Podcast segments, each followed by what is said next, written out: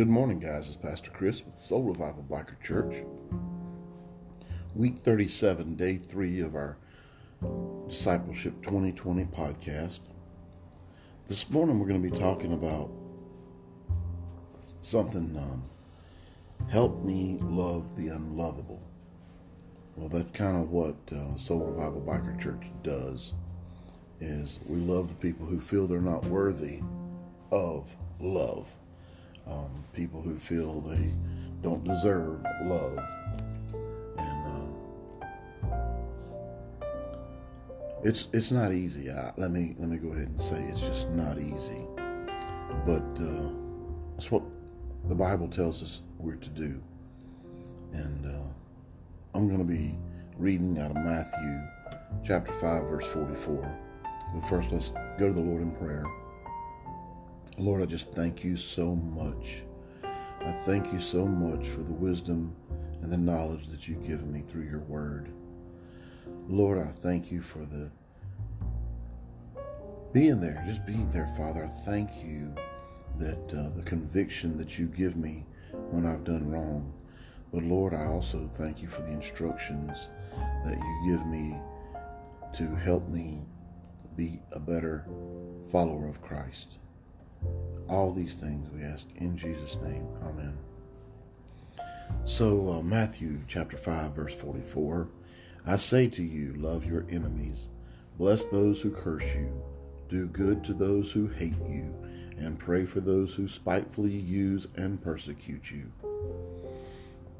Now, we're probably thinking, why on earth would someone not like us? You're a nice person, right? I'm sure you are most days. The fact is, however, if you try to please everyone, you will fail. It is impossible to have everyone like you. Some people may not like you because they're jealous of you or maybe because they're too proud. So, what are some reasons you, you don't like certain people? Think about it that way. Maybe they lie, steal, or cheat. Perhaps they don't listen to you or they're rude to you. Receiving constructive support and criticism for the greater good is one thing, but being put down by someone who is hurtful and negative is another. Jesus has serious things to say about how we ought to respond to people who hurt us. He says we're to love them, bless them, do good to them, pray for them. But in practice, it's just plain hard to love people who do not like us. The reason for that pride, or the reason for that is pride, I should say. You know, it's we become too proud to love them unconditionally, is what happens.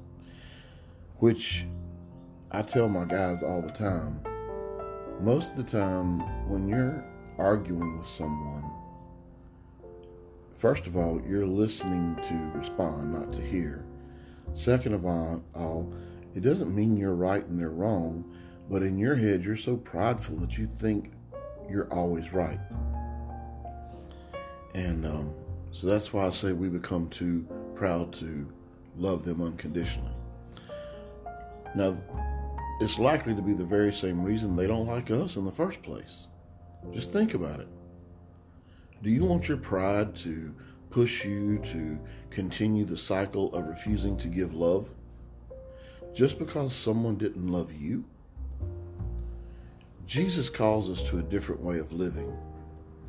He leads us on a path of generous, abundant, unconditional, sacrificial, selfless love.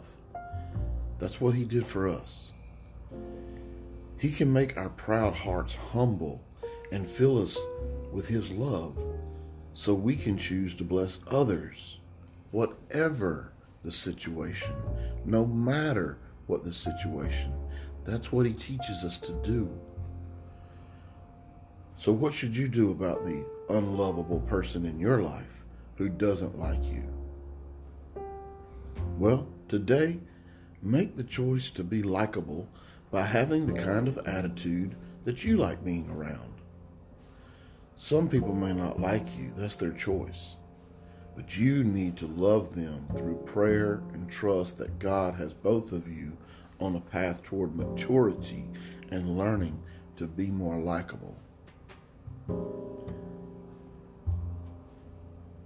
I think of the scripture, I believe it's in James, talks about a haughty heart.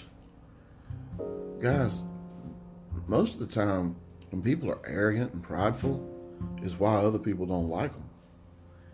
Just, you know, it's like I tell my, my, my boys here all the time in the program uh, we got to take a look in the mirror and we got to think about situations and conversations and go back through our mind and ask ourselves how were we perceived? What were we projecting? Were we projecting pride or were we projecting being humble? We need to know what we're projecting out because generally that's what's going to come back in. So that's what I have for you today. Um, it's been a, a, crazy night for me last night. Um, the Lord didn't let me sleep a lot, but it was okay because He was with me and teaching me through the night. And that is the biggest blessing I could ever ask for in my life. And I love the way our Father will come to us and teach us if we'll just take the time to put Him first in life, follow His ways and His rules, but most of all, follow His instructions that He left us in the Bible. Life gets easier. He will come talk to you. Trust me. So, anyway, let's get out of here and do some prayer and go on and, and just make this a great day. Dear God, my heart can be fragile. In your word, you say that above all else I should guard my heart in Proverbs 4:23. But Lord, protect me from those who want to tear me down and remove your joy from my life, which is my strength, God. I need your love for others inside me because I feel empty when I'm being attacked. Keep me strong and protected in your arms of love. Lord, may my confidence and sense of acceptance come from you and no one else. Help me have unconditional love for those who come against me. Lord, I ask all of this in the mighty name of Jesus Christ. Amen. Guys, remember, the devil is out there. He is real. He wants to kill, steal, and destroy families, marriages, your life, your job. You must put on your full body of armor every day and go to battle with him, fighting your flesh. Remember, God loves you. I love you, and there's nothing you can do about it. Go out and make it a great day. Peace out.